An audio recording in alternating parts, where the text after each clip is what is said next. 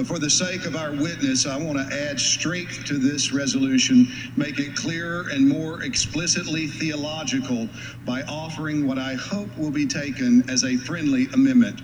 So after the first whereas, I would like to offer whereas critical race theory and intersectionality are godless hmm. ideologies that are indebted to radical feminism and postmodernism and neo Marxism and then add two resolves after the first resolve. Resolved that we remind Southern Baptists that critical race theory and intersectionality emerged from a secular worldview Amen. and are rooted in ideologies that are incompatible with Christianity. And be it further resolved that we repudiate all forms of identity politics and any ideology that establishes human identity in anything other than the divine creation in the image of God and for all redeemed humanity, our common identity, together eternally united to Christ. Oh, yes, yes, yes. My, my, my. Do we have a lot to talk about? That was Pastor Tom Ascol speaking at the Southern Baptist Convention a few weeks ago in Birmingham, Alabama, 2019, June. He's putting forth an amendment to Resolution 9, a, re- a resolution on critical race theory and intersectionality. The SBC went ahead and adopted that resolution, resolution rejecting proposed amendments against the warnings of Tom Ascol and Al Mohler. Whoa. Whoa. This is Justice to the Nations. I'm Rob Huddleston, your host.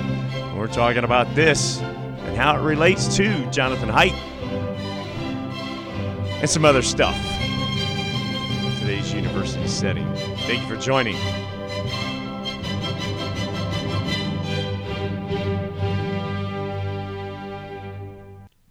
Yes, the SBC is having a bit of a controversy right now.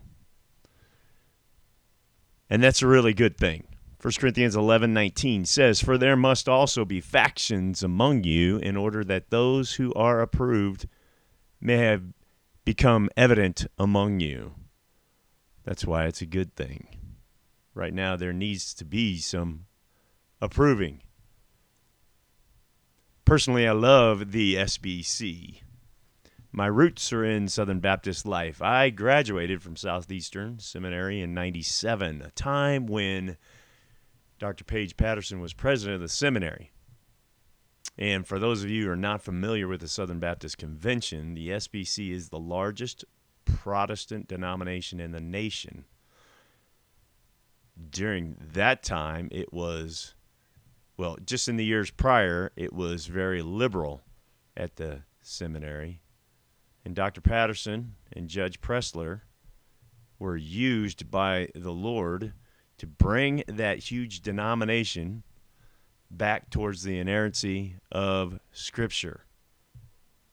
So for me, showing up at the seminary about six months after Dr. Patterson had gotten there, that place was on fire. I loved it. The battle was over the Bible and the inerrancy of Scripture and it was outstanding. I would go on to be a youth minister for 10 years in a couple different Southern Baptist churches, and it was a wonderful experience and also an eye opening experience.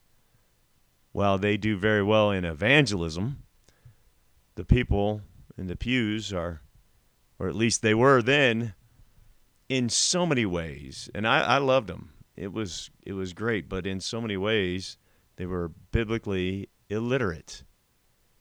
Every Sunday seemed to be another gospel message with an altar call, but it didn't really get down into changing a person's worldview. I had pastors that I wondered were even, are they even saved? Quite honestly, the biblical literacy and non application was normative.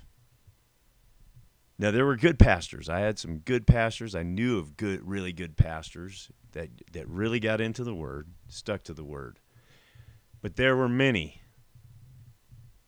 and definitely the people in the pews There were many who were absolutely unprepared for doing battle with their Bible or or just did not question what they did according to biblical standards. I mean, we had specific sin issues that didn't get dealt with biblically. So, and and these aren't gray areas. They weren't gray areas. So, all that to say that tradition was in many respects supreme, not scripture.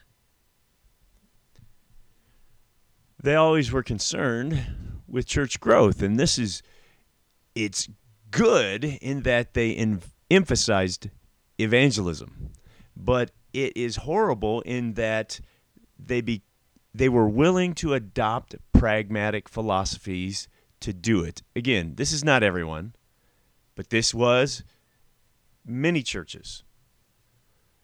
The need for numbers created an Achilles heel that was very susceptible to pragmatic inventions.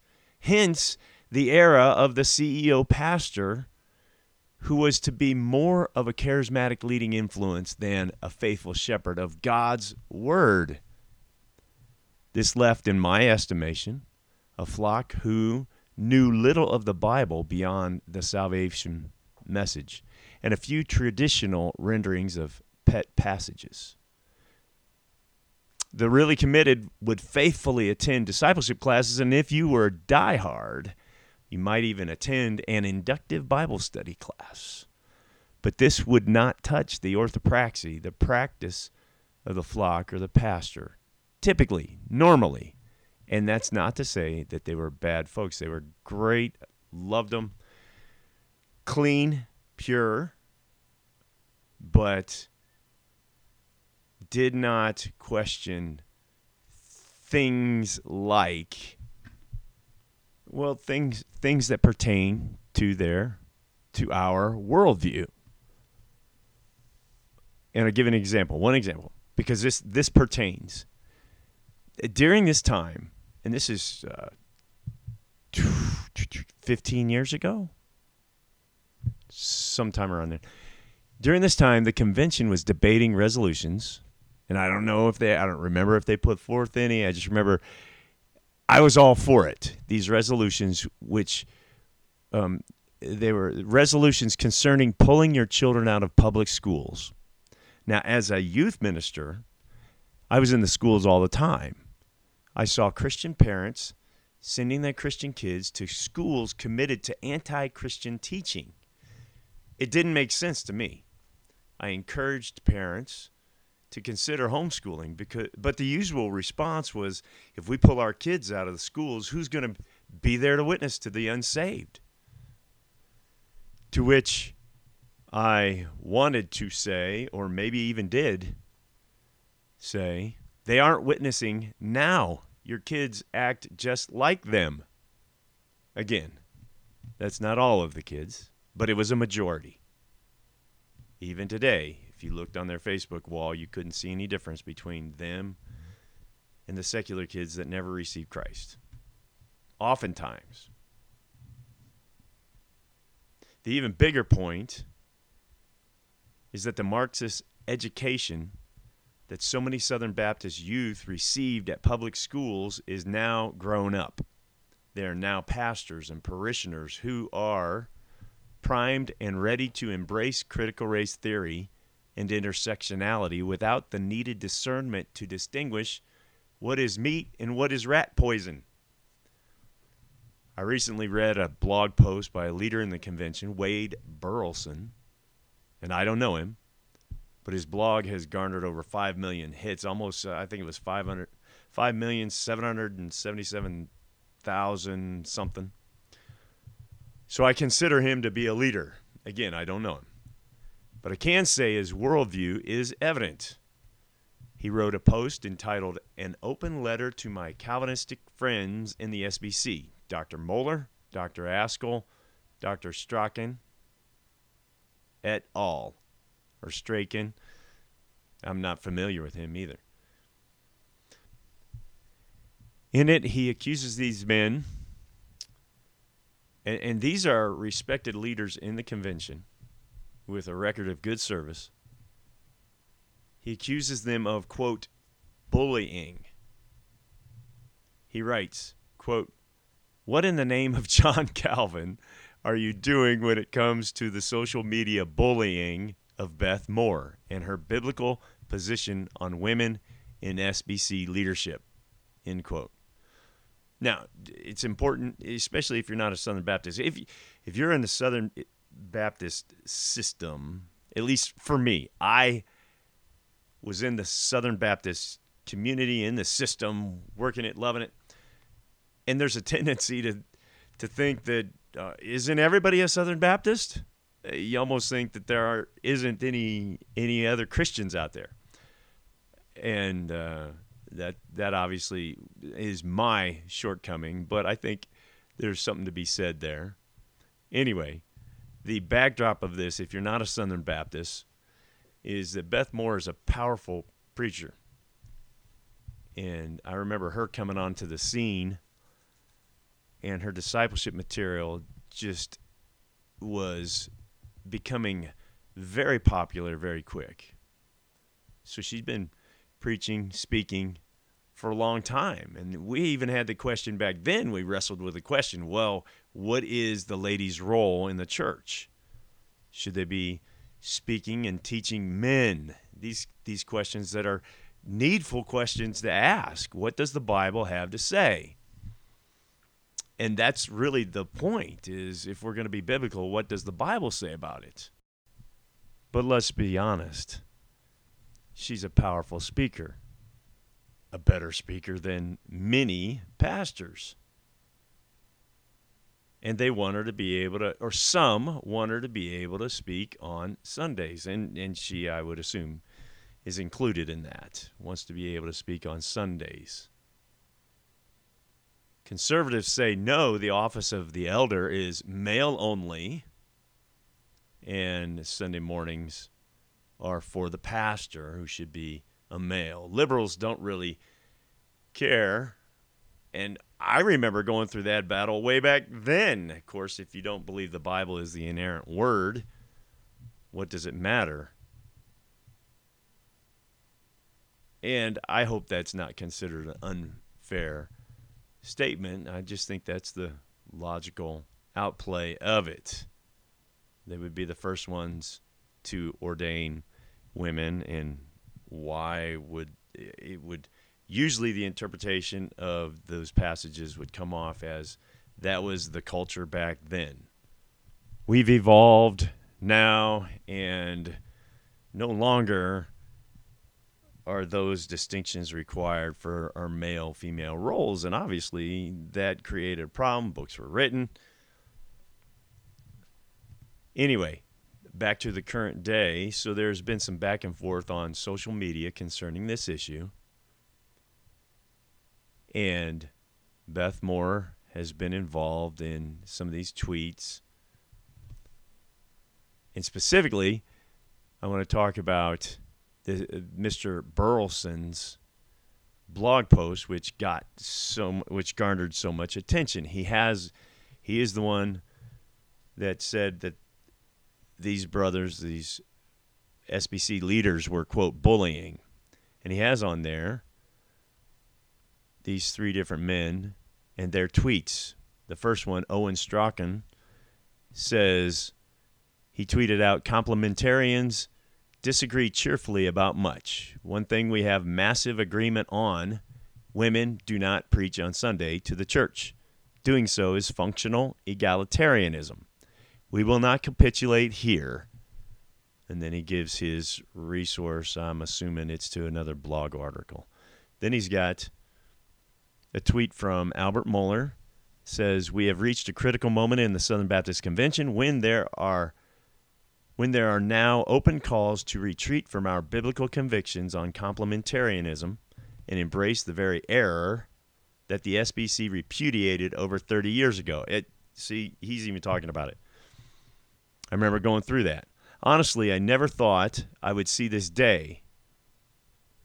Then Mr. Burleson has also Tom Ascol's tweet. And Tom Ascol's tweet is in response to Beth Moore.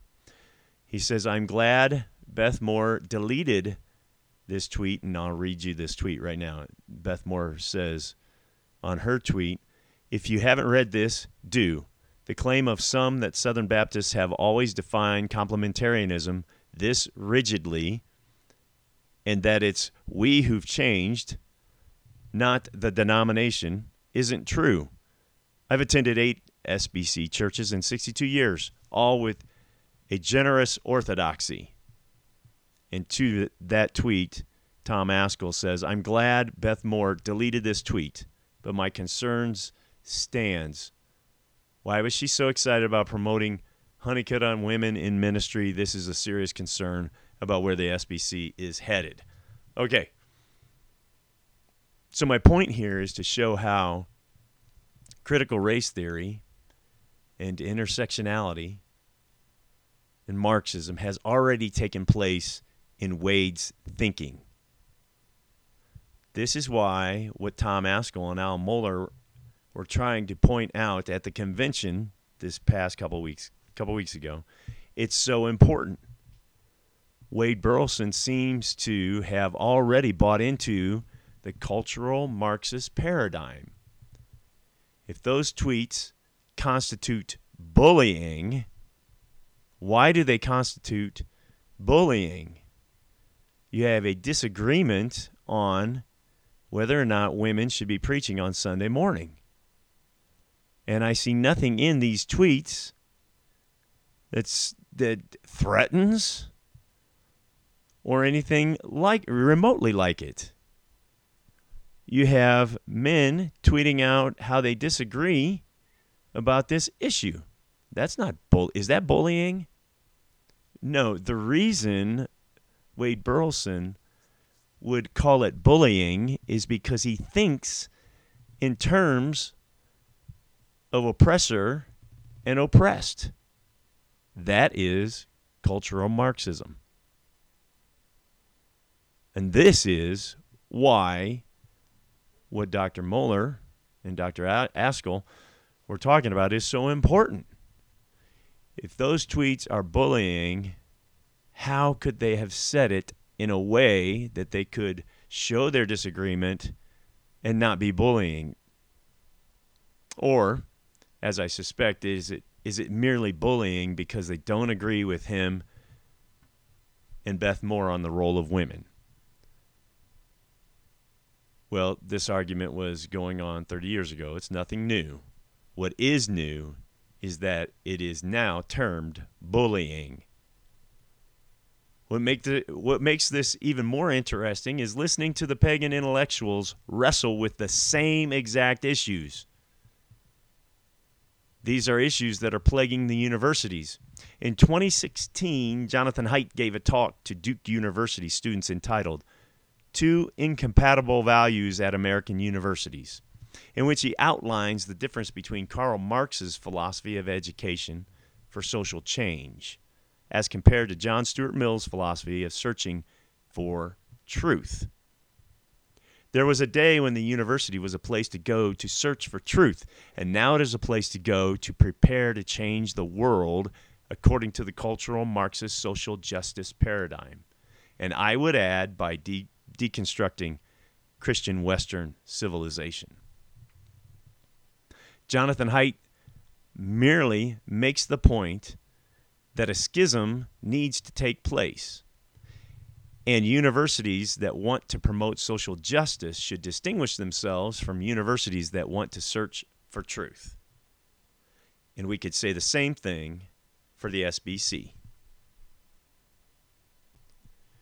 SBC, by the way, is the Southern Baptist Convention, in case I forgot to say. As Jonathan Haidt describes it, social justice concerns itself with race, gender, LGBT equality. Now remember, Jonathan Haidt is not claiming to be a Christian. I don't I don't know his perspective, and as far as I can tell, he's he's a humanist. He's for gay rights, as a matter of fact. He says, uh, point blank. But as Jonathan Haidt describes it, social justice concerns itself with race, gender, LGBT equality, and this is different than searching for truth. He analyzes that in his talk. That's the point he's trying to make. Social justice is not open to debate. And him and Ben Shapiro and others, that's been their big emphasis is you're you're shutting down free speech at the universities and of course they are. They're censoring and just like YouTube and elsewhere censoring and shutting down their their talks that they were going to the university to have. Ben Shapiro I know of specifically. Anyway they shut down debate. The search for truth requires, he goes on to explain, the search of truth, search for truth requires debate. Where the universities used to have a diversity of opinions, they now are so stacked with liberal professors, they lack what Haidt termed, quote, disconfirmation. Disconfirmation. Something that is essential to expose bad logic, faulty thinking, and weak propositions. Disconfirmation is what he called it. Instead of logical thinking, that is refined by criticism and analysis, Haidt points out that motivated reasoning and vested interests shut down healthy and needful debate. With the humanities department in some places having upwards of 70 liberals to one conservative professor, any speech that questions the narrative of social justice is considered hate speech, dangerous speech, hurtful speech, and must be shut down. And professors are losing their jobs over this, which is somewhat funny to me since the students are merely playing out what they have, in many ways, been taught by these same professors. While the church should be equipped and able to take these thoughts captive, instead, having been indoctrin- indoctrinated for years now by secular schools and universities, the church is struggling just like the world. And you have some secularists searching for truth, something which is only found in Christ, who is the truth, while these Southern Baptists are adopting ways that are specifically designed to create change at the expense of truth. And not even, and no way to change the heart, which requires the truth of the gospel, the truth of John 14 6, the truth of Jesus, who is the way, the truth, and the life. Here, then, the convention resembles the secular universities and that's about as bad as it gets. Will we be set, setting up safe spaces outside the sanctuary next? There's absolutely nothing in the responses that I just read that deserves the word bullying, except and unless we are parroting the Marxist paradigm. If anyone was caustic, caustic in his ethos, it was Mr. Burleson. I wonder when the church sets up trigger warning signs outside the sanctuary, warning people that they're going to be speaking of sin, and that's at a good church. Will they have organizations standing by to offer biblical counseling or secular counseling? So, SJ, social justice universities, and that's a division that Jonathan Haidt gave him. Gave him. You could either be a social justice university or a truth university. SJ, Social Justice University, shut down free speech, opposing views, and demand everyone walk in outward agreement. Not to be facetious, but it reminds me of Rome when they demanded you could have your own church as long as you gave a pinch of incense on the altar and said, Caesar is Kyrios, Kyrios, Lord. Now they demand a pinch of incense a nod toward Kaiser, Caesar, and a self righteous virtue signal saying Karl Marx is Kyrios. Students, having been indoctrinated by public schools, helicopter parenting, and participation awards, demand protection from hurtful ideas. Words are now equated with violent attacks upon someone's personhood. It's no longer sticks and stones may break my bones, but words will never harm me.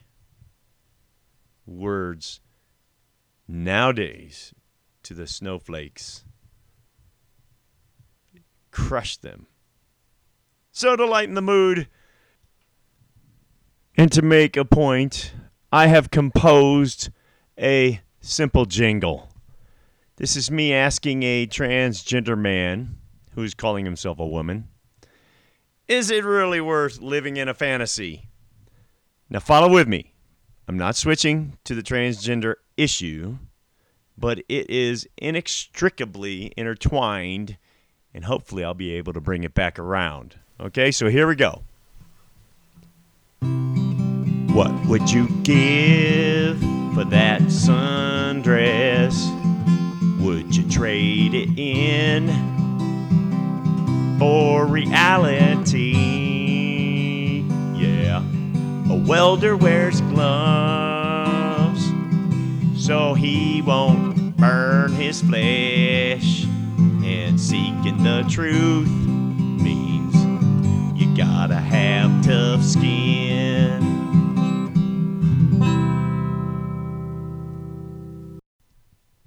Destined to be the next top 40 hit, I'm sure. Wow. Inspired. Okay. I'm kidding. The point is, as the song says, what would you give for that sundress? Are you willing to give your soul to keep your autonomy? That's what it's really about autonomy. I get to decide who I am, not God. Is wearing women's clothes so important to you that you'd be willing to give your soul to do it? The sundress represents, to the LGBT person, it represents freedom, the liberty to maintain his autonomy. It is also metaphorical for thin skin, the thin skin that cannot receive a critical review. The kind of thin skin that gets crushed when someone says his decision is a perversion and demands unprotecting university presidents be fired if they will not do something to stop the oppression. It's easy to see how this calls for bigger and bigger government. The next line in the song says, "Would you trade it in for reality?" This means the transgender the transgender community having literally put on sundresses and claiming that they're now a she. The he is a she.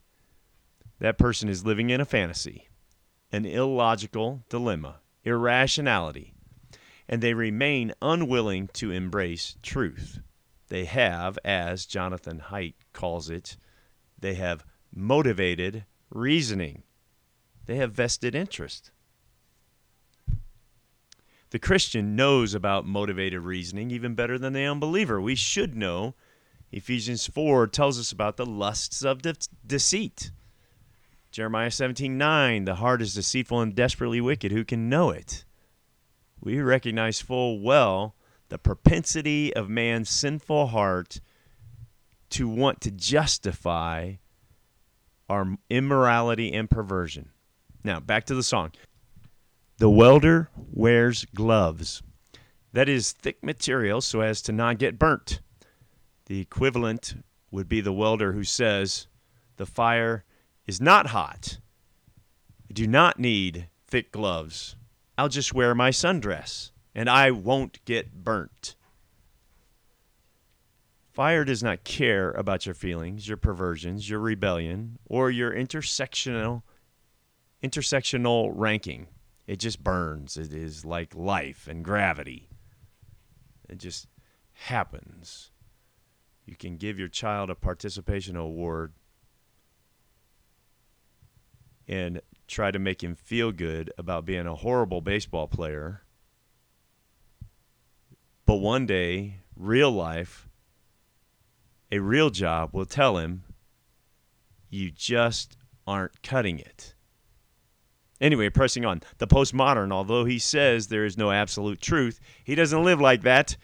That is called hypocrisy. He can say that he doesn't believe in hot metal, but he wears welder's gloves. The last line pursuing truth means, quote, you got to have thick skin. These university students demand safe spaces, not truth.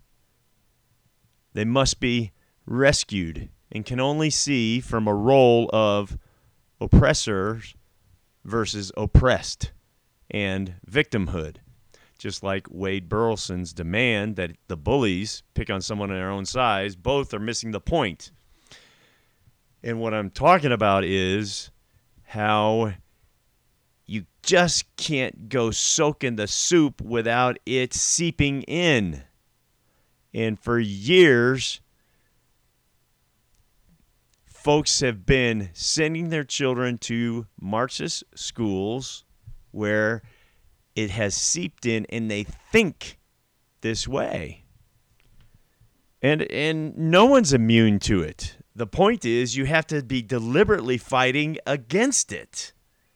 Fighting to have a biblical worldview, not a Marxist worldview. Another brother another brother at the convention during a panel discussion said this. I think Jesus used his privilege for the purpose of bringing people who had no ability to, have to relate to God to bring them up so that, that we can have relationship. And I think this is what James is saying. He says, to those who are privileged, you think that you need to think more lowly of yourself. To those who are disenfranchised and marginalized, you need to think more highly because at the foot of the cross, we are all peers.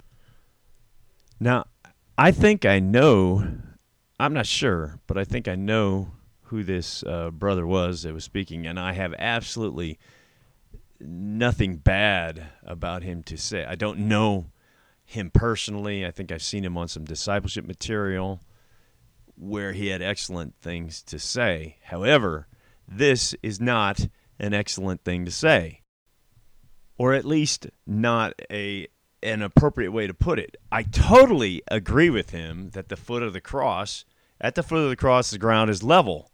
That would be the gospel point. That is not intersectionality's point. That is not Marxism's point. It's the exact opposite.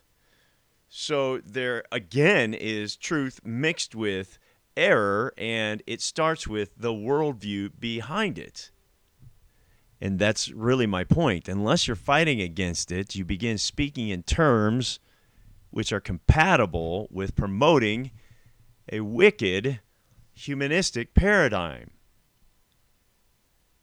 What do you mean Jesus used his privilege? What privilege?